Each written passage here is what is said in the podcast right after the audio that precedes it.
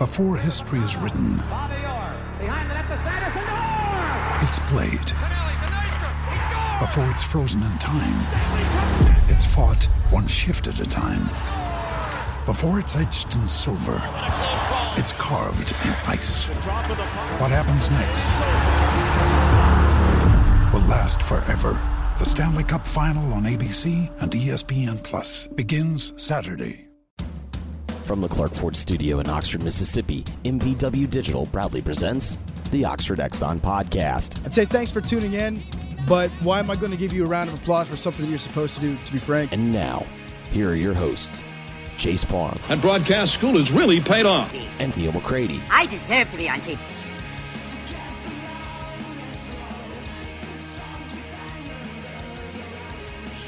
Welcome into a uh, solo version of the Oxford Exxon podcast. It's Wednesday, March the 16th. Thank you for uh, making us a part of your morning. Sorry for a little bit of a late start. Had to do a little bit more show prep since I'm here by myself today.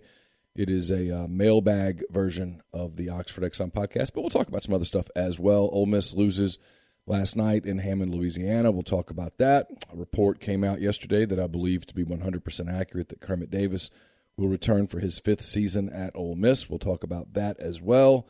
Buzz Williams had some interesting things to say. There's some quarterback rumors uh, in the NFL. So a lot going on. We'll get to it. The NCAA tournament began last night in Dayton, continues tonight in Dayton, gets started uh, in earnest on Thursday. I will tell you that tomorrow, maybe even later today, we'll have up a uh, another podcast. I'll be talking to Chris Lee of Southeastern14.com.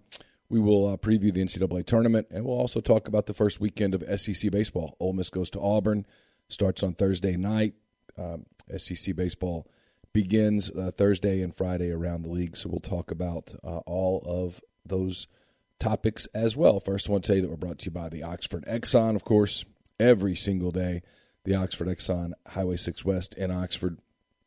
Uh, go by, fill up, uh, check out all that they have to offer plate lunches, everything. I don't have all the material here in front of me. Chase is on uh, vacation today. He'll be back on Friday, uh, ready to cover baseball and all that stuff. Next week's going to be a really busy week for us. So I'm glad he got some time away with his family to um, kind of charge the battery because it's going to get going to get pretty heated next week with spring football, pro day, baseball, everything else going on. But anyway, Highway Six West in Oxford. Uh, check out all that they have in there. It's always clean, always um, always fresh. Everything at the Oxford Exxon, Highway 6 West in Oxford. I'm coming to you from the Clark Ford Studios. Clark Ford is in Amory, Mississippi. 662-257-1900 is that number. Call it. Ask for Corey Clark. Tell uh, Corey what Ford product you're looking for. He'll send you a quote within 15 minutes in business hours, right to the bottom line. No hassle, no haggle. You get your quote. The rest is completely up to you. You can shop that quote around, or you can do what I do, what I recommend uh, that you do as well, and that's hop into a Clark Ford today. You will love the product. You'll love the service. 662 257 1900. Chris Lee will join me later today on a Thursday for a Thursday Oxford Exxon podcast. He'll join on the Rafters Music and Food Hotline. Rafters Music and Food be a great place this weekend if you're coming to Oxford. Great place to um, watch the tournament, watch Ole Miss Auburn, grab a burger, grab a po' boy, appetizers, great beer selection, full bar, and more. Rafters Music and Food on the Square in Oxford and also in New Albany. The uh, mailbag is brought to you each week by Whitney McNutt of Tommy Morgan Incorporated Realtors, serving you for all your real estate needs in Oxford and Tupelo. Whitney sells condos, land, commercial, and residential family homes. 662 567 2573 or 662 842 3844 to get in touch with uh, Whitney. And goodness, if you're selling real estate or buying real estate in the Oxford area these days, stuff goes on the market. One day it is is gone by the end of the day. You need a realtor. Uh, you're not going to be able to do it by yourself because realtors are going to know about things that are going on the market before they go on the market. You want to have a chance. You've, you've got to have a realtor you can trust. I recommend uh, whitney mcnutt of tommy morgan incorporated realtors and appreciate her sponsoring the mailbag each week at rebelgrove.com so we'll get to those questions in a little bit um, first uh, Ole Miss uh, earlier this week debuted at number one, moved up to number one in uh, the Division One baseball rankings. They took that ranking to Hammond, Louisiana last night. lost to Southeastern Louisiana five to one. That game at Alumni Field there in Hammond. Jack Washburn, Washburn took the loss. He uh, allowed a couple of runs on four hits, three walks, struck out five. Kemp Alderman got Ole Miss uh, on the board first. He hit a RBI double off the left field wall that bring bring home bring is not a word brought home T.J. McCants from uh, second base. They gave Ole Miss a one nothing lead. That was as long as the lead lasted, though. Uh, Southeastern Louisiana got the run back in the home half on a solo home run from Tyler Finke. Then uh, Shea Thomas came across on a wild pitch to put Southeastern Louisiana uh, ahead two to one, and uh, they held on from there. Ole Miss had some errors. Uh, Southeastern added a couple of runs in the seventh, another on a solo home run in the eighth to make it five to one. Ole Miss had some chances in the middle innings. They couldn't uh, get that big hit that uh, they needed, so they uh, they lost. Ole Miss now thirteen and three. Southeastern Louisiana eight and nine, which is an odd record for a team that now has wins over Arkansas and Ole Miss. But uh, baseball's a weird game. So, like I said earlier, Ole Miss and Auburn start on Thursday. Thursday's game on national television. Friday and Saturday's games will air on SEC Network Plus, and all can be heard on the Ole Miss Radio Network. So we'll talk more about uh, baseball and stuff later in the week. I've said this for a long time. Uh, people don't like when I do this. These midweek games, I don't pay any attention to them early in the season. I don't pay attention to the teams that get super hot, like Tennessee. And frankly, I don't pay a lot of attention to the teams that get super cold, like Mississippi State. I, I just, I've done this for a long time. I know I don't cover baseball every day anymore, but I did for a long time. These, the postseason destinations for these teams are determined by what happens in the 30 conference games. That's what happens. This weekend's big. You don't want to lose in Hammond. It's not the end of the world. Any more than winning in Hammond is going to do anything for you. What Ole Miss does against Auburn matters. What Ole Miss does in the other nine SEC uh, weekends, that matters. That's what's going to determine whether you host, whether you're a national seed, whether you make the tournament, whether you're a two seed or a three seed. That's where all that stuff comes in. And, and maybe the extreme might be a team like Mississippi State that has lost uh, more than its fair share of non-league games. Those those losses could come back and haunt them from a seeding standpoint. And I don't think this will happen, for example. But let's just say Mississippi State goes twenty three and seven in the league. They'll host. Simple as that. What you do in conference play is is going to determine your postseason destination, and everybody gets hung up on rankings and such. I get it. I do. I understand. Just don't think they matter. It's cool to be ranked number one on March the 15th, March the 16th. It doesn't matter.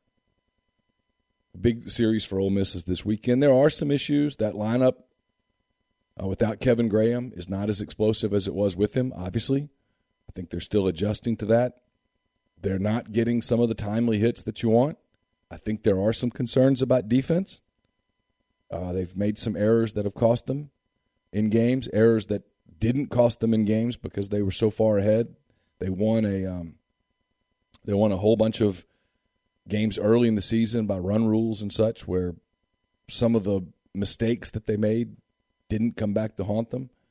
Uh, last night was different. Last night, the mistakes let the game get out of hand and let Southeastern Louisiana build a big enough lead that kind of takes the uh, the steam out of a, a, potential comeback. So timely hitting is a, is an issue. Defense is an issue. As Chase said on uh, Sunday, base running is an issue.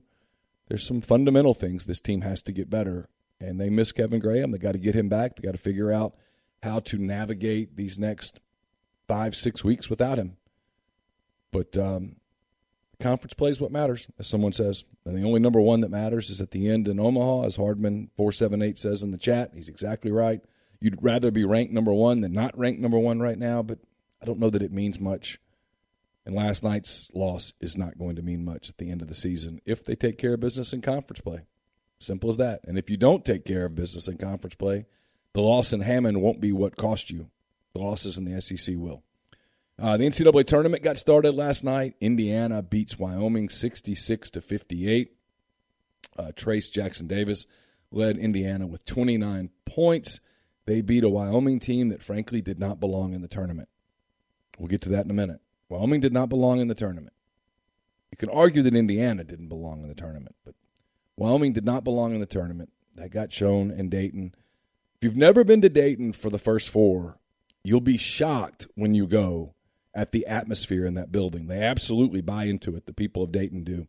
It was an electric atmosphere a few years ago when Ole Miss played Brigham Young in the first four. I'll, I'll, I'll never forget expecting a gym to be sort of dead and uh, a gym being anything but dead. It was a really cool environment. So I'm sure it was an experience for Indiana and Wyoming last night. Indiana wins. They're into the field of 64.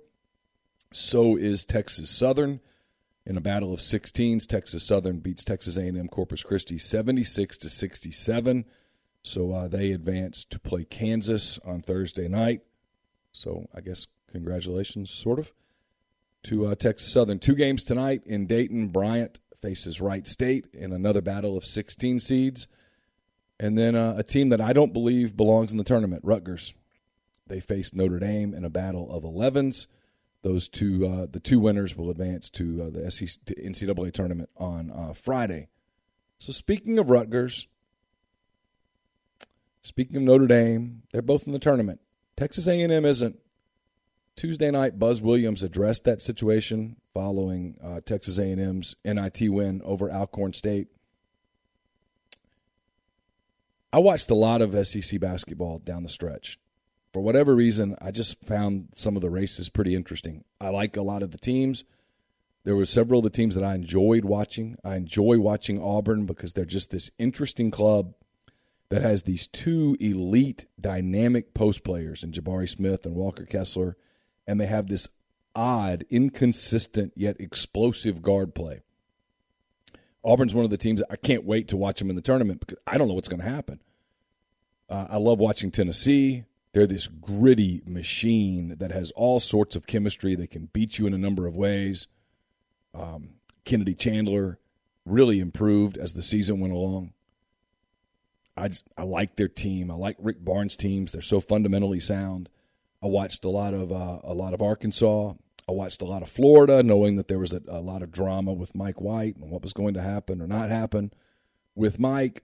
And um, in the course of that, I watched a lot of uh, Texas A&M. And Texas A&M in the last month of the season was as good as any team in the SEC, not named Tennessee. And they proved that. They won five of the last six regular season games. They went into the uh, SEC tournament in Tampa last week. They beat Florida on Thursday, beat Auburn on Friday, beat Arkansas on Saturday, beat Auburn and, and Arkansas pretty convincingly, whipped Arkansas, just wiped them off the floor, and then ran out of juice against a really good Tennessee team. And I thought for sure Texas A&M would get in the tournament. They didn't. Buzz Williams, if you haven't seen it, find it. It's on rebelgrove.com. You can find it on um, on Twitter as well. Buzz Williams with about a seven and a half, eight minute statement last night. It's emotional at the end. It's it's easy, and I know a lot of Ole Miss people do it because of their feelings about Ross Bjork, and I totally understand that. I like to make fun of Texas A&M and the cult and the rings on the table and all of that stuff. But everything Buzz Williams said last night is right. You cannot look at all of the metrics. You cannot look at what the NCAA says are the standards to make that tournament and not put Texas A&M over in over Rutgers or Wyoming, maybe even Notre Dame. There's no reason Texas A&M wasn't in the tournament. 12 wins against SEC opponents. They have wins over Auburn, excuse me, Arkansas, they have quality wins. Florida, quality wins that uh, a lot of those Big Ten teams, for whatever reason, the committee appeared to be, I won't, I'll say it, biased towards the Big Ten.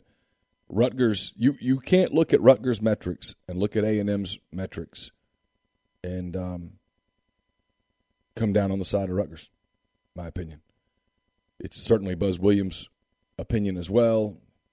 Uh, they beat Alcorn State last night in the NIT. I'm sure their hearts weren't exactly in it, but um, it's worth watching because what happened to Texas A&M could easily happen to Ole Miss. Ole Miss is never going to have the type of schedule. At least there's nothing. There's nothing in past history to indicate that Ole Miss is going to have the Alabama schedule, the LSU schedule, that gets you in at nine and nine. Ole Miss has to win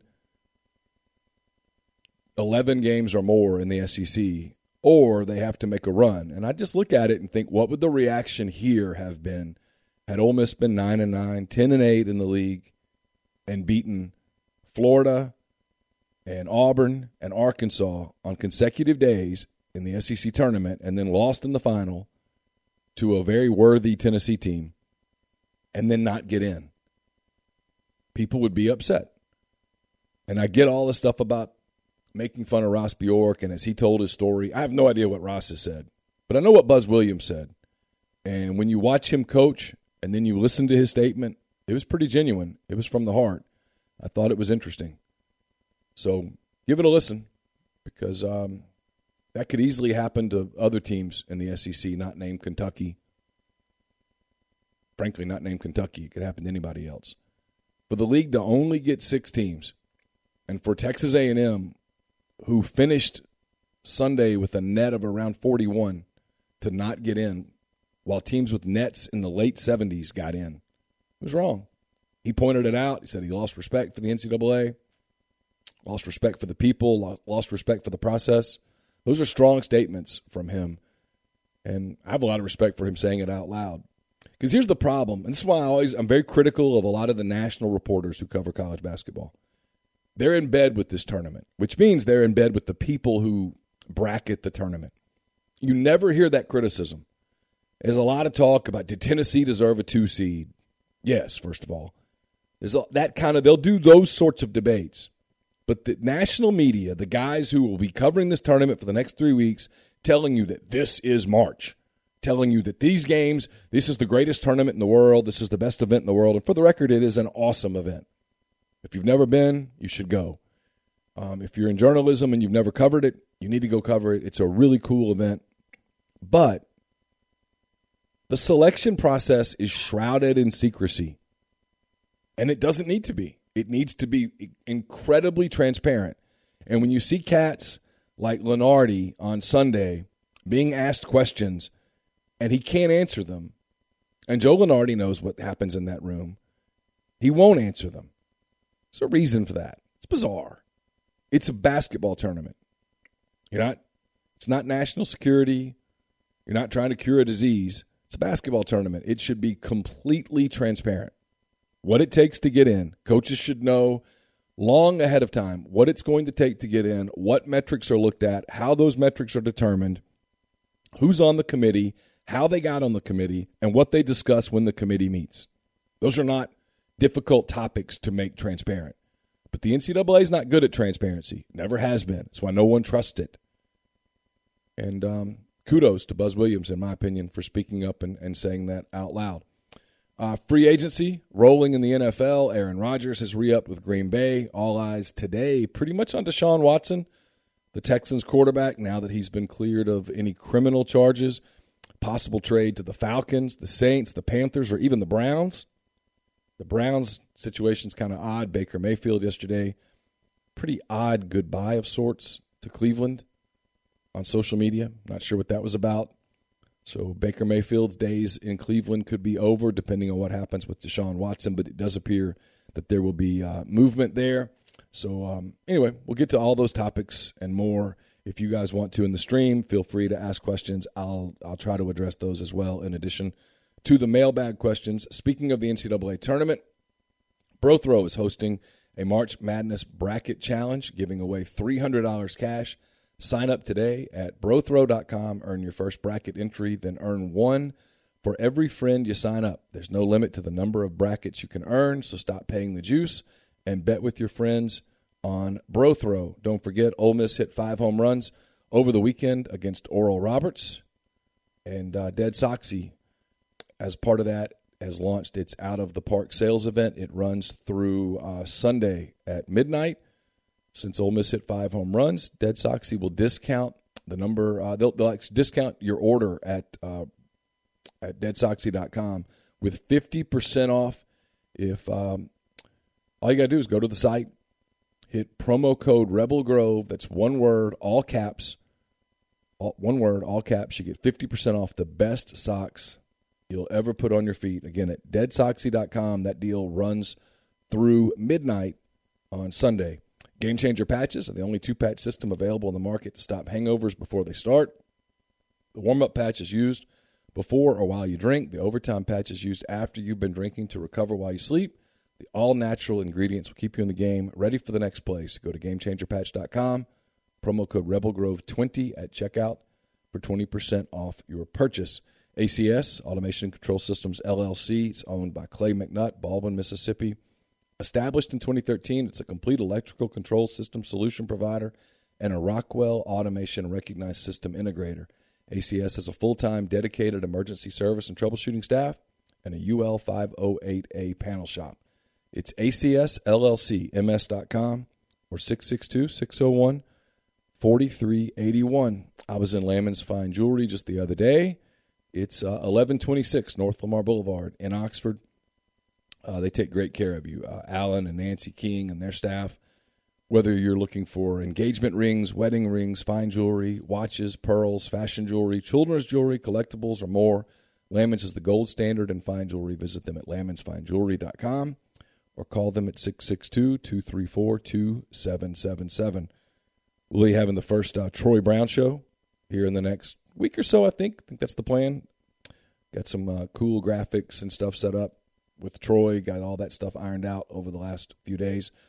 They're on spring break this week, but start spring next week, so he and I will visit at some point with the first one of those shows. It's brought to you by Comer Heating and Air, Southern Air Conditioning and Heating. Don't forget, you want to make sure that you've got um, your cooling system ready to roll as spring gets going here soon and the last cold snap eases out of the area. You want to get in touch with Comer or Southern, different names, same great products and services, same people. If you live in Oxford, Tupelo, or the surrounding area, call Comer 662 801 1777. If you live in Hernando, Memphis, or the surrounding area, call the people at Southern 662 429 4429. All right, so we'll get to uh, get to some mailbag questions here. Appreciate you guys uh, your patience with me flying solo. I always am struck by the people who do solo shows by themselves. I don't know how they do it every day. Requires a ton of talent uh, and a lot of prep, is what it boils down to.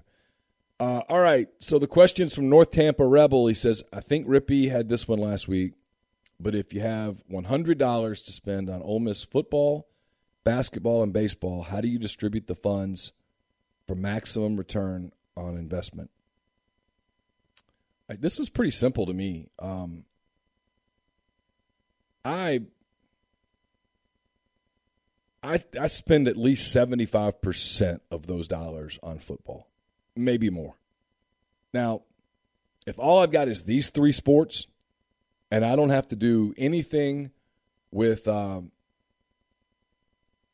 Olympic sports, women's sports, non revenue sports, if I've got 100% of a pie and I get to spend it on those three sports, I'm spending at least 70, 75% on football. And that's where I'm going to make my money. That's the ultimate gauge of success from a PR standpoint. I'm going to get the most bang for my buck. I'm going to get the most eyeballs. It's going to do the most. If I'm successful in football, it's going to do the most uh, benefit for my athletics program, for my institution, over anything else. Now, after that, and this is where my opinion probably is different from a lot of people's, and maybe not. I don't know. I'm I always come across as anti-baseball, and I'm not. I, I love the sport. Um, I've been following all the Major League Baseball free agency stuff. I watch a lot of college baseball, especially when league play starts, because uh, SEC play is pretty high level stuff. But if you look at the last couple of weeks and for the next couple of weeks at what you get if you're part of March Madness versus what you don't get if you're not part of March Madness, I think you have to invest in men's basketball more than you do baseball. Baseball, because of a, number of things. One, the championship's not played until the summer months when people are on vacation. Two, because the games are so long and three because there's just not as much investment over the course of the season in some of the teams and players and traditions and stuff. It doesn't really resonate nationally the way that this tournament does. Tomorrow on Thursday, when everybody tips off and everybody's got a bracket and everybody's got a bracket challenge and an office pool and all of those things, people are keeping up with games. I mean, Vermont plays Arkansas tomorrow night, for example. It's one of the hot upset picks. Vermont's a, four, a 13, Arkansas's a, a 4. And everyone knows that most years, a 13 beats a 4. 12s beat 5s. There's a lot of people that are um, picking UAB as the 12, Andy Kennedy's team, against um, Houston, the 5 seed. A lot of people calling for UAB to make a run. It's not about that. My point is is that people are talking about UAB and Vermont in March. And it's only because of the power of the tournament. And when you're not a part of that tournament, I believe you have to sit down in the room at an athletics department. You have to sit down in that room and say, hey, why are we not part of this? What are we doing? How close were we? And if you're far away, and this gets to some of the Ole Miss conversation, because this question is going to come up in this mailbag. It's, I'll kind of touch on it here. If you're not close, and you haven't been close two of the last three years, and that's Ole Miss's case, I think you have to ask why. You have to address that. You need to be a part of this tournament because of the publicity that it generates. Like you guys in the stream right now are talking about South Dakota State and Providence. And I get it. 100% get it. People in Mississippi will watch South Dakota State and Providence because it's part of this tournament, because it impacts your bracket. If that game were a regular season game, you wouldn't even you wouldn't even stop. You wouldn't even flip. You, you would flip past it so fast. You'd watch the Hallmark channel, the Food Network before you would watch that. But eyes get glued to this. You learn people's stories. Uh, the the networks do a pretty good job with it. The way that the tournament is presented, you need to be a part of the tournament. If you're not part of the tournament, I think you have to soul search. It's why yesterday Jeff Goodman of Stadium, he was first to report that Ole Miss is bringing uh, Kermit Davis back. It's what I'd expected. I think that's what we basically speculated. I won't say reported because I've spent the last several days trying to get something concrete. I failed to do that. Got beat on the story. I'll own it. But there was a part of me that, as the days went on, that wondered if just maybe Ole Miss was reevaluating things. Because here's the thing Ole Miss is in the SEC. And I can tell you without giving names that these SEC jobs are hotter than people think they are. There's more people right now in coaching there are established Power Five head coaches at non SEC leagues that are watching these SEC openings.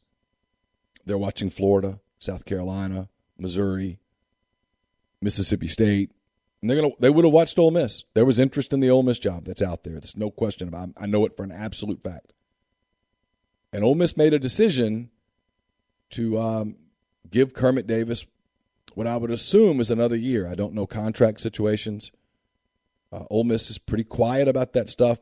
There, uh, you know, the questions need to be asked. I don't know whether they'll be answered. Uh, Kermit Davis's contract was it extended? Is it going to be extended? Was the buyout extended? Because it was a year ago. After Ole Miss went ten and eight in the league, lost. Uh, they won an SEC tournament game, then lost in the quarterfinals to uh, LSU in Nashville made the NIT, lost to Louisiana Tech in the first round of the NIT. Kermit Davis's contract was apparently not only extended, but the buyout was extended and rolled out. So, according to sources, and listen, I could be wrong on this, but the sourcing is really good. I think Kermit Davis's buyout is about three years of his base salary, which puts him at just under $9 million, which is a tremendous buyout that becomes prohibitive in an economy like the one that we're in right now at a time when you're asking for fans and alumni and boosters to give to a uh, capital campaign. You're asking people to contribute to NILs. You're asking people to buy tickets. Uh, you're asking people to do all of the things that you always ask them to do, knowing that costs are going up. The cost of travel is going up. This is not a political comment, but you may have noticed gas prices are higher. Uh, inflation's going on. things are expensive, and so pocketbooks shrink up a little bit. And so then you say, hey, by the way, what do you think about $9 million to buy out a, a basketball coach so that we can go hire a new basketball coach? And obviously that becomes prohibitive. And so it leads the question to what can Ole Miss do to get into the tournament next year? And the answer is a complete roster overhaul. This question is going to get asked later. I've said this. My criticism of Kermit Davis is not personal. I like Kermit. Been great to me. I think he's a really good coach. I don't care about his sideline antics and all that stuff. Doesn't matter. I don't think that stuff matters.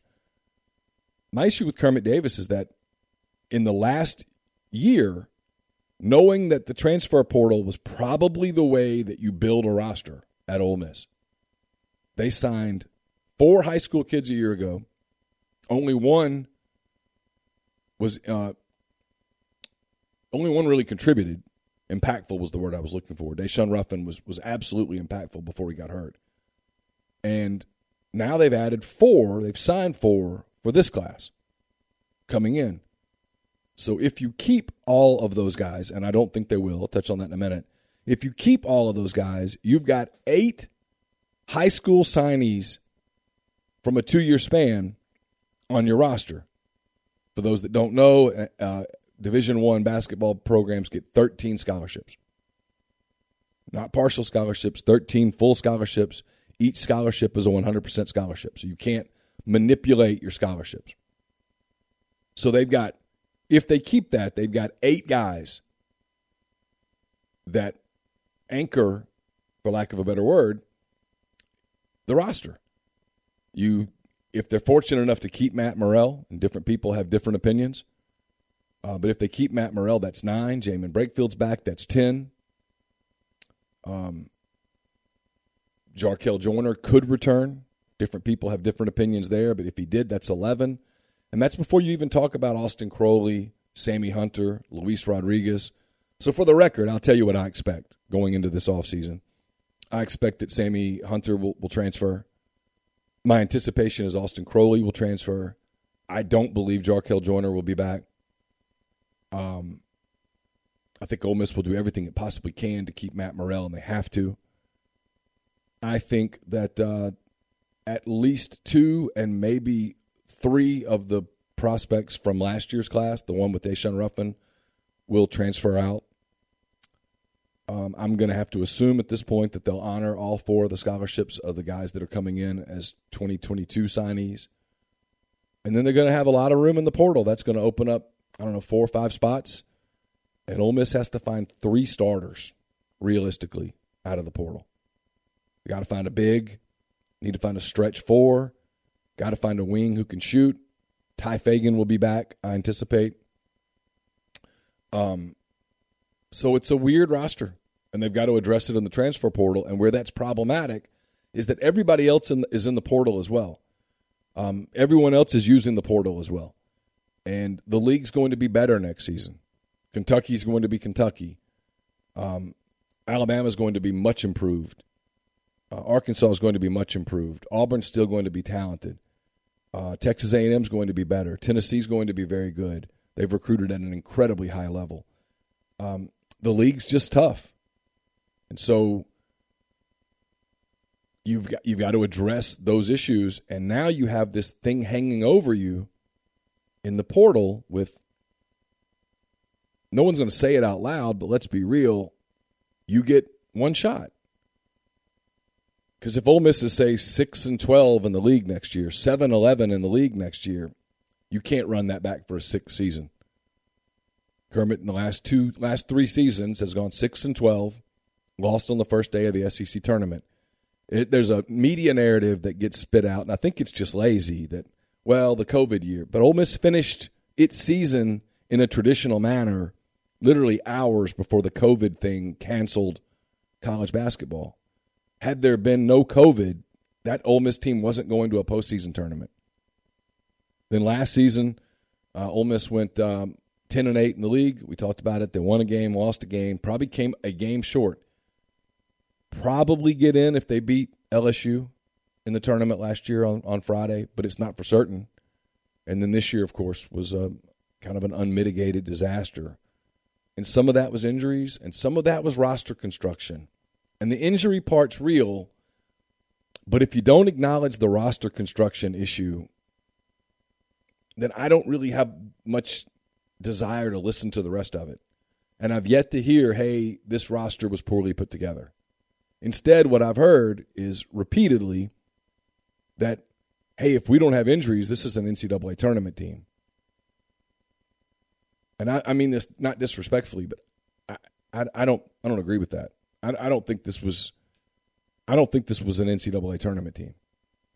You look at the teams in the league that didn't make the tournament: Texas A&M, South Carolina, Vanderbilt, um, Florida. Those teams had rosters that were put together better than Ole Miss's. So when Ole Miss says that Mississippi State didn't make the tournament, when Ole Miss says that, I just think no. Had you not had injuries, maybe you would have been in that grouping. Maybe you would have gone eight and ten. Maybe you could have gotten to nine and nine. But I don't think you were an NCAA tournament team. So I do think you have to look at it realistically and say this isn't this this isn't as close as we thought it was, and we've got to fix it in one transformation in the portal. And they don't have a lot of margin for error. They've got to get the portal right. They've got to get impactful players who can shoot and impactful players who can produce on the post. And if they do that with Murrell, and assuming Murrell returns and Ruffin's healthy, well, maybe from that point you move forward. Maybe that's a team that that is explosive. That would be an incredibly good backcourt. And There's a question that we'll get to a little bit later, but anyway, that's kind of my thoughts on on that story from uh, from yesterday. All right, so uh, question number two. So I didn't finish. I'd probably go 70 football, 25 basketball, five baseball, if I even gave baseball anything. Chat Reb says, Do you think that Will Wade will get a similar NCAA black ball that Hugh Freeze has evidently received? Also, do you think that having Mark Emmert in the room can mitigate the penalties against the football program? Let's face it, the totality uh, charges are much worse, both monetarily and ethically, than what the NCAA had against Ole Miss, including the made up charges. Well, there's a lot there. Um, all right. First part Hugh Freeze didn't get a NCAA black ball. He's coaching at Liberty, making a bunch of money. He got an SEC black ball that, frankly, I think Greg Sankey said as long as Ole Miss had sanctions, as long as Ole Miss was still inside the sanction window, he was going to strongly discourage Hugh Freeze returning to the SEC. I think Hugh Freeze could return to the SEC now. I, I just think people look at Hugh Freeze and they dive into what happened and they're they lose the taste for it. So that's my answer there. Do I think Will Wade gets a black? Yeah, I think Will Wade's going to get a multi-year show cause. But Kelvin Sampson's back coaching. If you think Will Wade's completely done, I probably disagree, but I anticipate at least a three-year show cause, probably more than that. Does Mark Emmert in the room help mitigate the penalties against the football program? Realistically, yes. I don't trust the NCAA. I don't think they're a um, a very ethical organization.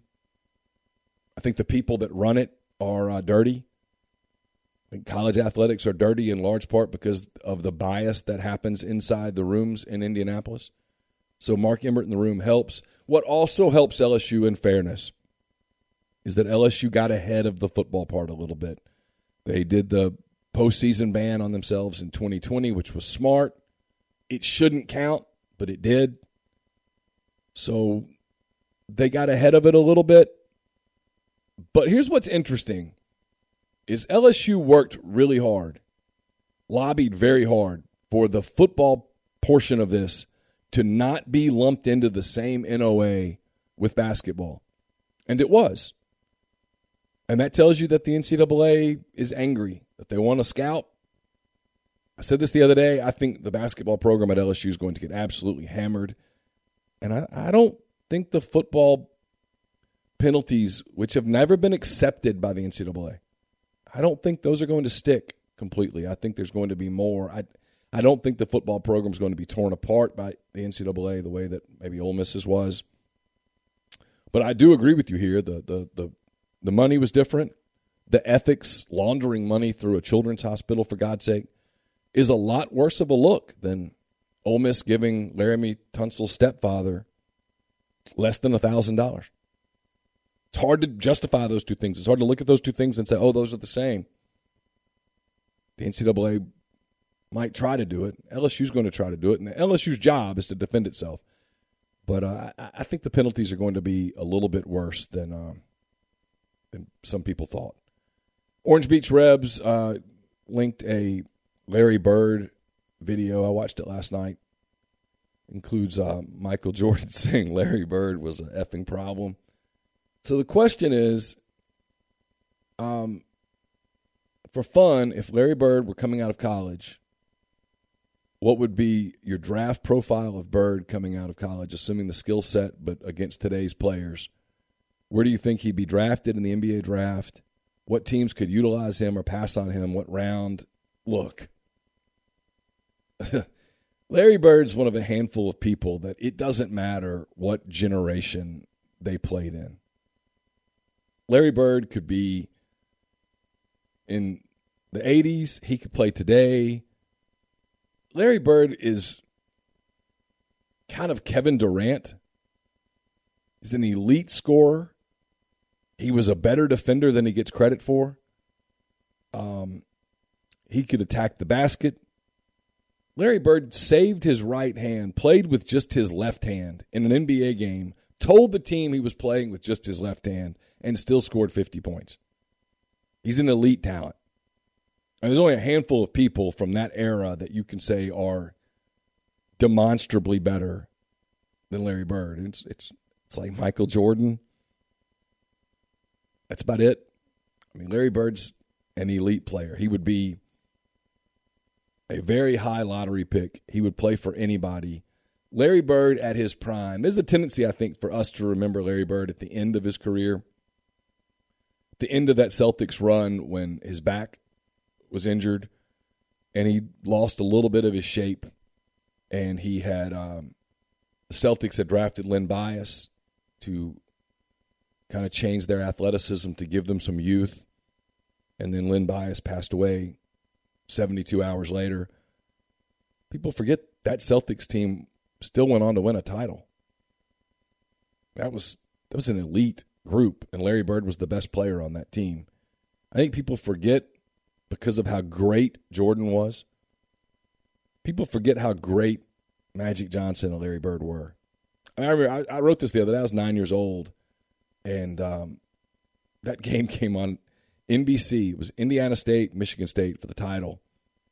And it was the beginning. It was the first time that you got to see those two guys go against each other. And it was that way for the better part of 10 years. If Magic and Bird were on TV at the same time, you watched. That Lakers Celtics thing was um, must watch television. It rejuvenated the NBA, it set up the Jordan era. I think most guys in the NBA will tell you that. Bird could play today. Bird was a stud. That and I was a Lakers fan. I, I cheered against Bird. I hated Larry Bird and Danny Ainge and Robert Parish and Kevin McHale and Dennis Johnson and Cornbread Maxwell and those cats. But that dude was phenomenal. He did things. Those two teams, those two teams were amazing. You go back and watch those teams, the Lakers with Magic and Kareem and James Worthy and Byron Scott, and Kurt Rambis, and all those those those teams were Michael Cooper. Those teams were amazing teams. Those were great. ESPN did a, a, a I guess a 30, 30 on thirty about that rivalry. I want to say it was like Ice Cube narrated it. It was really good. You should watch it. Um, yeah, Larry Bird could play today, no question. He'd be a high draft pick. The Oxford, Oxford Exxon podcast brought to you by the College Corner. It's your one stop rebel shop, two locations in the Jackson area. Uh, in uh, Ridgeland, it's next to Fleet Feet. In Flowood, it's next to Half Shell. If you don't live in Jackson, it's okay. Go to collegecornerstore.com. Plus, you can find them on Facebook and Instagram the uh, largest selection of Rebel gear in central Mississippi. We'll have a uh, Mind on My Money tomorrow. It's brought to you by Pinnacle. Pinnacle based in Madison, Mississippi. They've got clients in more than 20 states, advisors in multiple states, At Pinnacle, investing is treated like a commodity. Decisions are made using objective information and research, not emotions. So, regardless of your level of wealth, uh, Pinnacle would sit down with you. They'll listen to your goals, study your expenses, put forth a comprehensive, detailed financial and retirement plan built just for you. It's mypinnwealth.com, M Y P I N N wealth.com. We're also brought to you by John Edwards, Regency Travel Incorporated in Memphis. John's part of Virtuoso. It's a worldwide network of travel partners that allows him to supply his clients with added values, unique benefits simply not available to other travelers. Uh, if you're thinking about a vacation, you want to make sure it's a special trip that creates a lifetime of unique memories. So get in touch with John, give him some parameters, give him a budget. He will give you options. 901 494 3387 or J Edwards at regencytravel.net. Also brought to you by Opa, Oxford's newest restaurant on the square. Uh, Gyros, wraps, kebabs, redfish, lamb chops, handcrafted co- uh, cocktails, frozen libations, an amazing candlelit patio, all of that and more. 306 South Lamar Boulevard in Oxford, just south of the Square Courthouse. That's OPA. We're also brought to you by Grenada Nissan. If you're in the market for a Nissan vehicle, Grenada Nissan's the place to go. They've got a complete selection of new and previously owned Nissan vehicles. Great lease deals as well. It's Grenada Nissan USA.com. And we're brought to you by Service Specialist Staffing and Recruiting Agency. They've been connecting great job opportunities to candidates since 1967. If you're on the job hunt, whether you're seeking an entry level position or a seasoned professional, they have opportunities across the board. Whether you're in IT, engineering, dentistry, accounting, law, manufacturing, human resources, or more, Service Specialist, uh, their goal is to get to know you, your strengths, and to see what you're looking for in your next career move to find you the right fit. It's free for the candidate. All conversations are kept confidential, so you have nothing to lose by giving them a call. 662 832 5138 to talk to Will, Sydney, or Kelsey, or check out their new and improved website at servicespecialistltd.com. All right, so we'll get back into um, mailbag questions. Let's see where I left off. Yeah, Grind says in the in the thread, Bird would get posterized every night. Bird was a bad man. I don't. I just disagree. Larry Bird in his prime could play in today's NBA, no problem. He he would abuse some of these 19 year old kids coming out. That guy was vicious. All right, uh, Selena Reb says, "What would be the one place that you would travel to cover Ole Miss for a regular season game? For example, would a trip to Hawaii be worth it if you could write it off?" So here's the question that we have to address all the time, and that is what's coverage going to look like starting next starting this season coming up? Is everything still going to be available on Zoom? To get post game stuff, will you have to be there? The last two seasons, obviously, because of the COVID stuff, everything was on Zoom. You didn't have to be there. There was really no incentive to travel. You you didn't need to travel. So we did the post game show, which has become, I think, really popular. Almost to the point that people demand the post game show with the call ins and the interactive interactivity. So the question's not would it be worth a trip to Hawaii to write it off if you could? Because the answer to that is sure. The problem with that we face moving forward and that we've got to address, and it's one of the reasons when people like, hey, are you guys going to hire a recruiting guy? The answer to that is no, not by itself, because we're better off hiring somebody who is versatile enough to give us um, said versatility in our coverage. Because what happens if one of us has to go to the game, travel on Friday, at the game Saturday, so you're traveling back Sunday? There aren't many of those games. I mean, realistically, most of Ole Miss's trips are pretty quick. But if that person can't be available for the post game show, certainly not all of it, because we just don't have that um, technology. So it's complicated. Would it be worth it to go to Hawaii? Sure. We go anywhere. I mean, we've traveled. I went out to Berkeley for a game. Um, I, before COVID, I, had been to basically every road game except for the one time they went to Knoxville where I was I had the flu and I just simply couldn't go. I, I went to every game. I've been to all the SEC places that they've played, and we've always traveled to games pre 2020. Our question now is how do we get back to what we were doing and still maintain what we did over the last couple years that we found people liked so much and that we were frankly we were able to monetize. And I don't I don't I don't know that answer. Uh, Texas via Tennessee Rebels says Phil Mickelson's image argument with the PGA Tour has me wondering. You, Rebel Grove, as a utilizer of the NIL opportunities, do you own all the content that comes from said utilization? Could you create NFTs or any other types of monetization from the content you created with NIL athletes? So the first question is yes, we own the content. Um, we market it, we own it, we publish it. Our contracts with the athletes, like we have a contract with Troy Brown, we have a contract with um, Mason Brooks. We're working on another contract that is just literally at the one one inch line that will be done, and and we own those contracts we have with with the player is essentially us and the player. It goes through a business and go through the Grove Collective on two of those certainly, but yeah, we own the content. The honest answer to the NFT portion of of your question is I have absolutely no idea. Um, that's not in the contract, so I I don't I, I, I we'd have to amend something in the contract if we were to do that. And then this is just me being honest. I don't know enough about the whole NFT thing to know how you would even go about that. But could we create NFTs or other types of monetization from the content with the athletes? I guess we could. I would think we would have to include the athlete in that. We'd have to have his or her blessing, and we'd have to amend the contract accordingly. But I don't know that. I'm not an attorney. Um, Kyle the Hoss says, "Does every AD in the country watch the NCAA tournament and create files on potential coaches? Do they look at it like mass interviews? They should. Uh, yeah, I think if you are an AD, you're watching the tournament. Whether you're the AD at Kentucky or you're the AD at Colorado State or anywhere in between, yeah, I think you're watching the tournament. But you're not just watching the tournament. You're watching a lot of if you're a eight, if you're Keith Carter, for example, you're watching a lot of uh, college football around the country. You're talking to your colleagues around the country.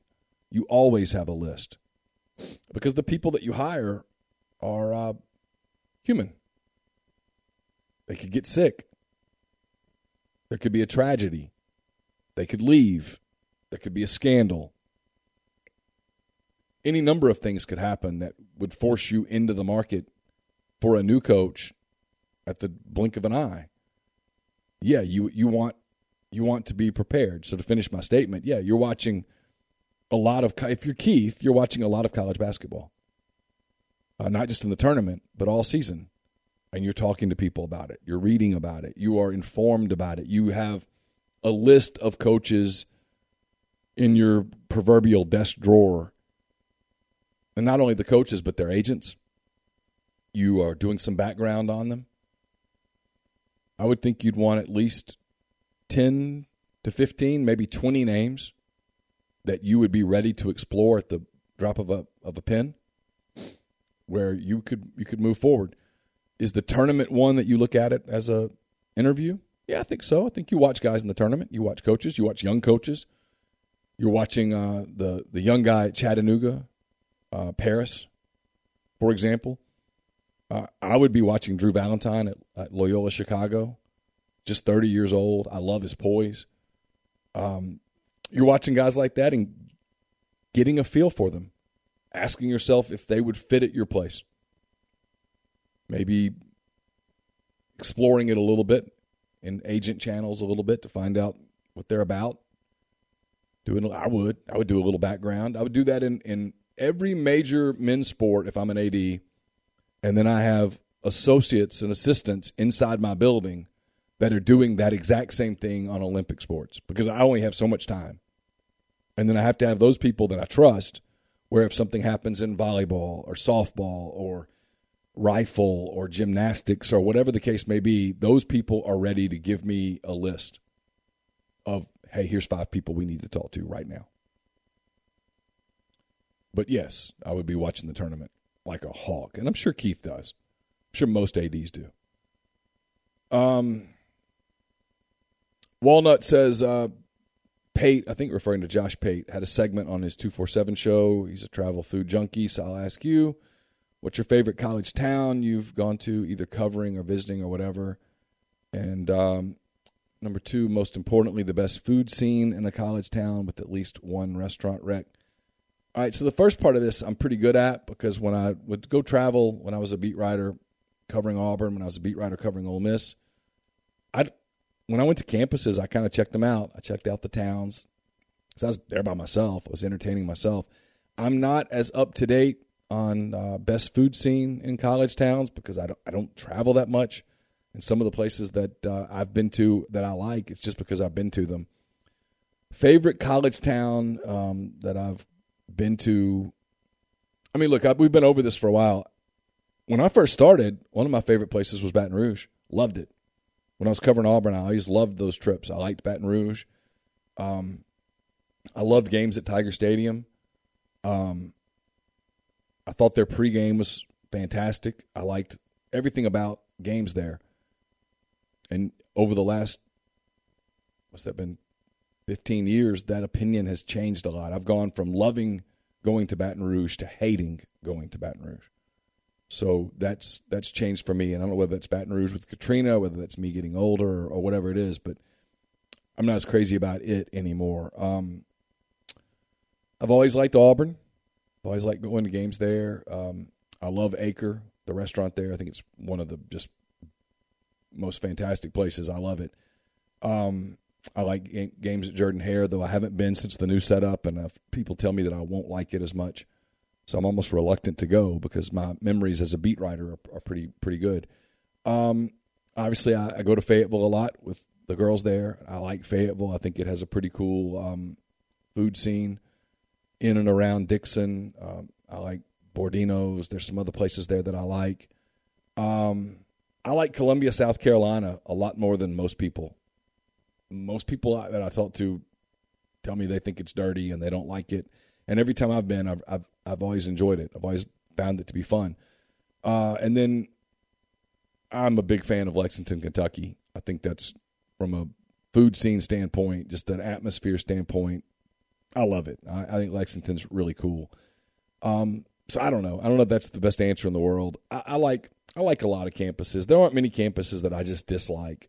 I've always enjoyed going to colleges and seeing stadiums and all that stuff. That really hasn't changed as I've gotten older. I mean, I, I spent three days in West Lafayette, Indiana, and thought it was pretty cool by the end. So I'm I'm probably the wrong person to ask. I'm pretty easy to please there. Um, let's see. Kingfish uh, 86 says, "Do you believe this Ole Miss basketball team was turning the corner at LSU pre-Ruffin injury? Good enough to keep Kermit off the hot seat, I think the misstep Kermit made was in discussing this team fully healthy as an NCAA tournament team. I agree. That's not accurate. I agree. He says, uh, Do I believe if Ruffin stays healthy throughout, Kermit's not on the hot seat? How good can Ruffin be in the league? How good can Murrell be? So, yeah, I do think they were turning a corner. There was a stretch there, concluding with the LSU game, which is when Daeshun got hurt, where they had won four out of five. The only they beat LSU that night. That was four wins in five games. The only loss was a a home loss uh, to Arkansas. I can't remember a week earlier or something like that. Maybe it was a few days earlier. I don't remember the exact timing of it, but they lost at home to Arkansas by nine points, ten points, something like that. And that was the only loss. They they won four out of five games. Beat Kansas State. Um, beat Florida. It seems like I can't remember who all they played. And uh, I thought Daeshun and Matt about Matt Murrell, I thought they really played well off one another. Daeshun had missed a lot of the first part of the season with the uh, hand injury. He was back. I thought he was beginning to really find his stride, and I thought you got to see he and Matt play well together. I thought Daeshun Ruffin improved uh, Luis Rodriguez's game, created a um, he made Luis more of a of a threat on the wing because people Luis got a little more open looks. So yes, do I think that they were going to win enough that maybe some of the hot seat talk would have dissipated? I do. I don't think they would have lost nine out of ten down the stretch, or ten out of eleven down the stretch, which is what I think happened.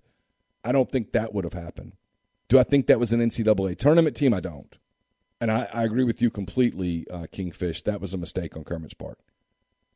It's something that Kermit has said privately, though, which makes me wonder if it's something that he truly believes or if it's just kind of a propaganda point or if it's just something that he said to instill confidence in his team. And those things can be true at the same time. I don't think that was ever going to be a tournament team. Even if Robert Allen doesn't get hurt, if Daeshun never gets hurt, if Jarkel Joiner never gets hurt, I don't think that's a tournament team. Is it better than 13 and 19? Absolutely. But is it an NCAA tournament team? When you look at the league and the six teams that got in, was it going to be as good as Alabama? I don't think so.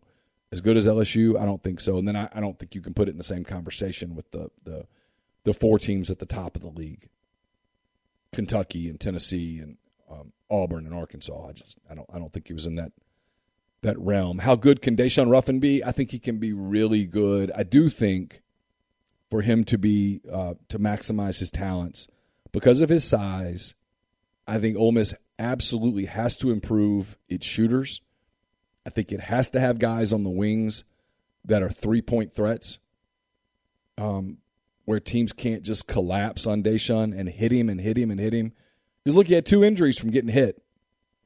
So you you do have to when you're considering him, you do have to ask, okay, well, is you know, when I say tough, I don't mean mentally tough. I mean his body.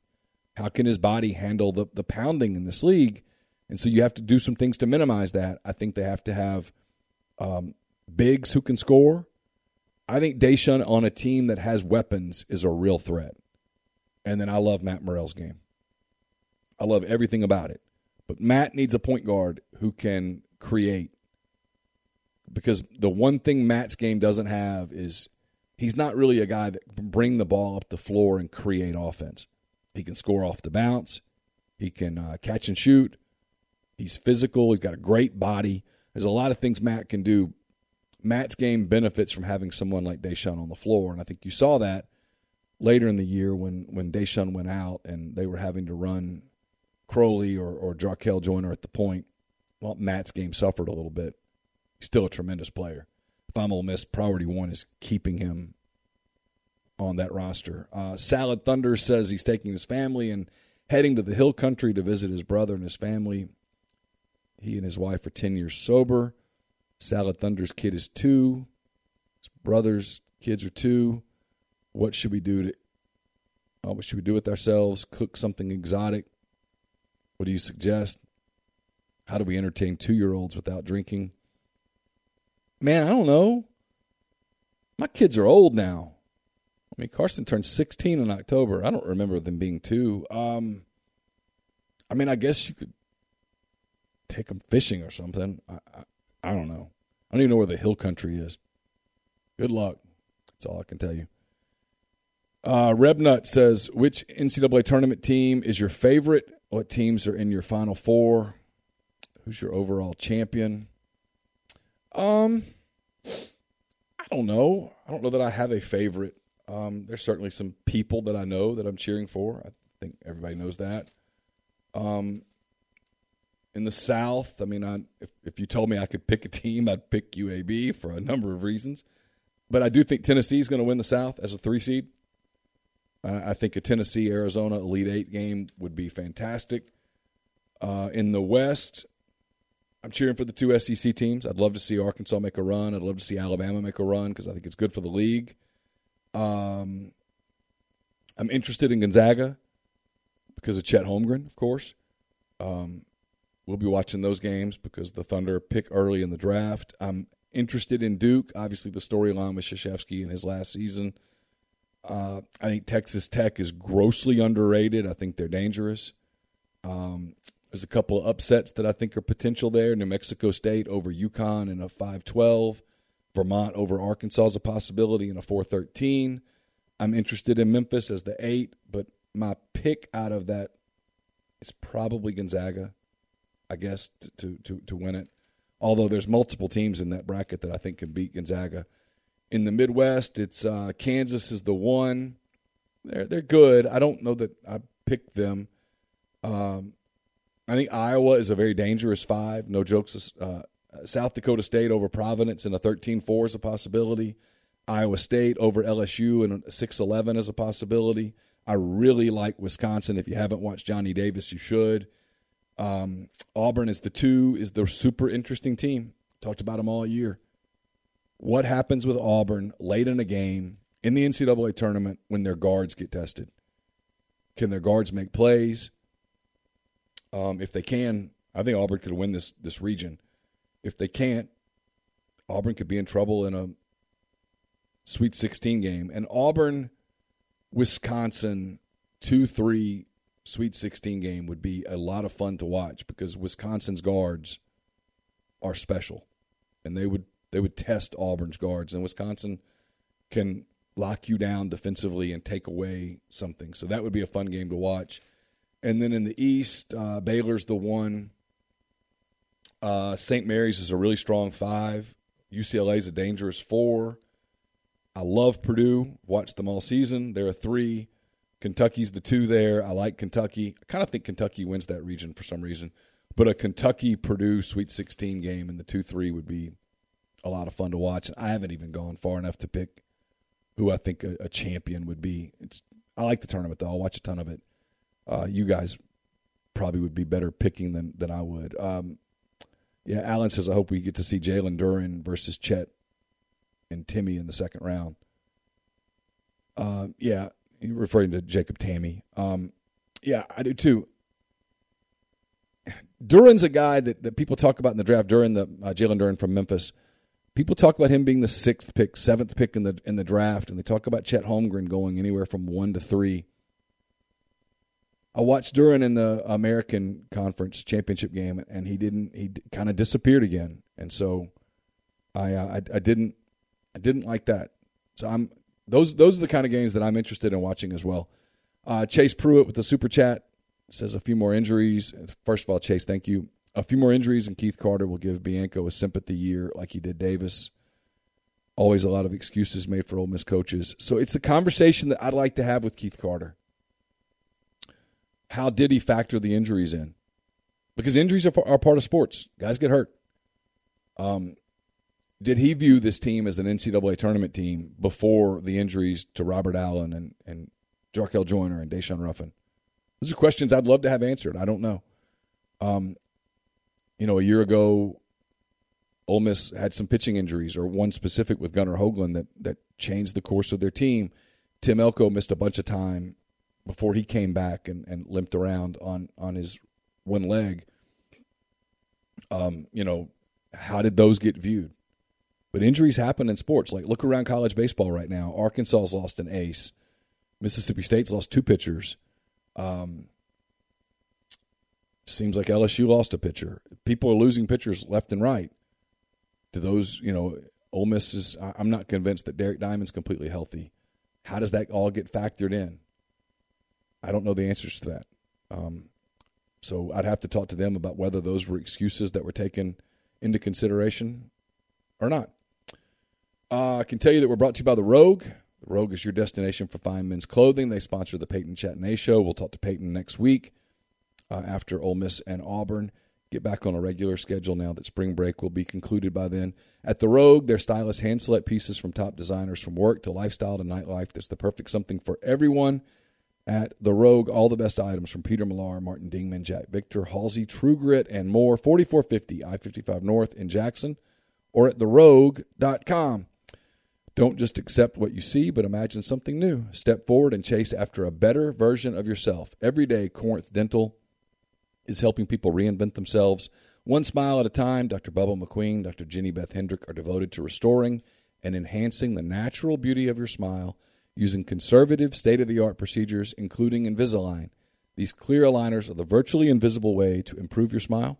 So call Corinth Dental today for a no cost digital scan of your teeth. Let them show you the way to a straighter, healthier smile. 12 months, no interest, no down payment, financing available at corinthdental.com. We're also brought to you by uh, Bell and Grove.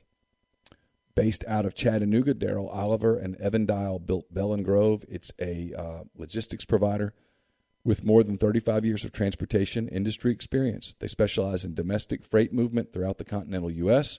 They can navigate through supply chain issues while also leaning on their partner carriers to get the most competitive rate possible for their customers. In addition, Bell and Grove can help customers design a uh, custom solution for their shipping needs, whether your business is in need of moving a truckload, a partial shipment, or a flatbed. Bell and Grove can accommodate you. They also provide both air and ground expedited services for customers who need to move product quickly. For more information, call Daryl Oliver at 865 672 6557. Southern Traditions Farm is a 68 acre, 32 stall upscale equestrian training and boarding facility in Canton, Mississippi two sand rings, a grass ring, miles of wooded trails. Lot to be offered at Southern Traditions, including horseback riding offerings, from beginner lessons with trainer Susan Walt to buying your first horse and competing at nationally recognized competitions under the teachings of one of the best young professionals in the sport. Bowers Cone, Southern Traditions has high aspirations for the future. Along with owners Ben and Hillary Craddock, Southern Traditions has become one of the leading equestrian facilities in Mississippi. For uh, questions or information about lessons, boarding, or sales, contact Bowers at bowerscone, the number one, at gmail.com or uh, message them on uh, Facebook or Instagram at Southern Traditions Farm. All right, so hop back in to the mailbag here. Uh, Deuce McAllister 22, or Deuce McCluster 22, one of my favorite names. Have you watched uh, any of Winning Time yet on HBO? I haven't. I need to. I haven't done it. Um, I'll try to do that and give you some thoughts at some point. I'm bad about keeping up with TV series. I just don't watch many. I don't watch a lot of television, honestly. Um, I don't know what I do, but I don't. I don't watch television. Uh, Coach Nuke, my buddy says which games will get better ratings: the first night of the NIT on ESPN, or the NCAA first four on truTV with baseball getting started, which all time record would be the hardest to break. Um, the NCAA will get better ratings, even the first four. And I, I just I don't think anybody watches the NIT. It's it's awful. When you're in the NIT, it's just you guys have been to it. It's depressing. The only time that the NIT has anything worthwhile is if it's a super young team that you can tell is going places that just missed the NCAA and they're using it as a springboard into next season. And that's just very rare. Usually it's teams that don't give a damn. There's a lot of money that can be made betting the NIT, by the way, because you can figure out what team just does not care. And if they're going up against the aforementioned team that does care, you can make some money there. Uh, G O R V E Gorvy Rebs, I guess, 18 says, with Kermit coming back, do you expect any staff changes? Well, here's the thing. There probably need to be staff changes because if there's a knock, and there is on this team, the knock is that they don't have enough connected recruiters on the staff. Obviously, Levi Watkins is a connected recruiter and Ole Miss can't afford to lose him. And there are some rumblings out there that there's going to be a market for Levi, and I, I don't think Kermit can lose Levi Watkins. Um, there's no sign that he's going to shake up his staff, and at this point, getting another Levi onto your staff would be very difficult because realistically, you've got one year, and that's it. And so if you hire somebody, he says, okay, well, we're going to move to Oxford. And if we don't make the tournament, I'm going to be moving again. Well, those kinds of coaches, the coaches who would take that job probably can't help you unless it's someone that's attached to a transfer portal player, which is a possibility. But in terms of going out and getting a, a super connected coach who's got an established gig, who's a great recruiter to come fix your issue right now, unless you're throwing a lot of money at it, and that would be a multi year deal, I don't know that that's realistic. So I think Kermit's window to make that change was last year. It's probably when he should have done it. And he didn't. And obviously, he believed, and I don't necessarily disagree with him, he believed that last year's team was an NCAA tournament caliber team. He believed that last year's team if you change some of what happened at the beginning of that year with the COVID outbreak that forced them to miss some time and to shut things down, he believes that team was headed to the tournament. And he's probably right. And so I think he thought that he didn't have a problem. And meanwhile, there were people around it who looked at it and said, You're not bringing in the right type of transfer portal guys, and you're signing too many high school kids who can't help you and that ended up being accurate. They just didn't have enough shooting, and the end of their bench didn't have enough contributors. It had too much, for lack of a better term, dead weight. I'm sure they're great kids, but they didn't help. So that's where they are today. And I don't know that now you have enough time to fix it. So now you've got your I think you've got your current staff that you have to you have to hang on to, to Watkins. And you have to hope that you can get into the portal and you can find shooters you can find another productive big. They've had success there two years in a row with Romello White and then Nas Brooks. You've got to find another impactful player in the post. You've got to find wings who can knock shots down. You've got to convince Matt Murrell to stay. You need to keep Levi Watkins. You need to be healthy. And you need to be super efficient in the portal, bringing in people who can fill roles. That's the challenge. You've got to recruit the portal sort of the way that Eric Musselman did last season at, at uh, Arkansas, coming off of an Elite Eight where they lost a lottery pick in Moses Moody. He went into the portal and found pieces who could fill roles a defensive guy here, a shooter here, a backup guard who could be a change of pace. You've got to do those kinds of things in the portal to have success. And if they do, you can make a big bounce from where they were. And if you don't, probably going to repeat it. And if you repeat it at this point, a lot of people are going to be angry this time next year because they're going to say that running it back another season was completely unnecessary. So it's becomes a fascinating year. And listen, there's going to be criticism, and we're going to find out how thin-skinned some people are. Because it's not, I'm not talking media criticism. There's going to be criticism of the way that team got put together, and they need to learn from it because these next few weeks in the transfer portal are absolutely critical for that program, for Kermit, for creating the kind of excitement among fans that get you guys to go back to games. Because if that arena next season feels like what that arena this season felt like, that's an indictment on everybody involved with this decision. And that's reality. Um, thanks to everybody for asking questions. Thanks to everybody for being a part of the uh, the stream. Again, later today, I'm going to tape a SEC basketball, SEC baseball podcast with Chris Lee of Southeastern 14. We'll bring that to you um, in the in the thread. I mean, I should say in the stream at some point, either late today, early tomorrow, to get you ready for the NCAA tournament and for the first week of SEC baseball. So uh, thanks to everybody for being a part of the show. Again, thanks to Whitney McNutt, Tommy Morgan Incorporated Realtors for sponsoring the mailbag. Until uh, next time, I'm Neil McCready. Take care.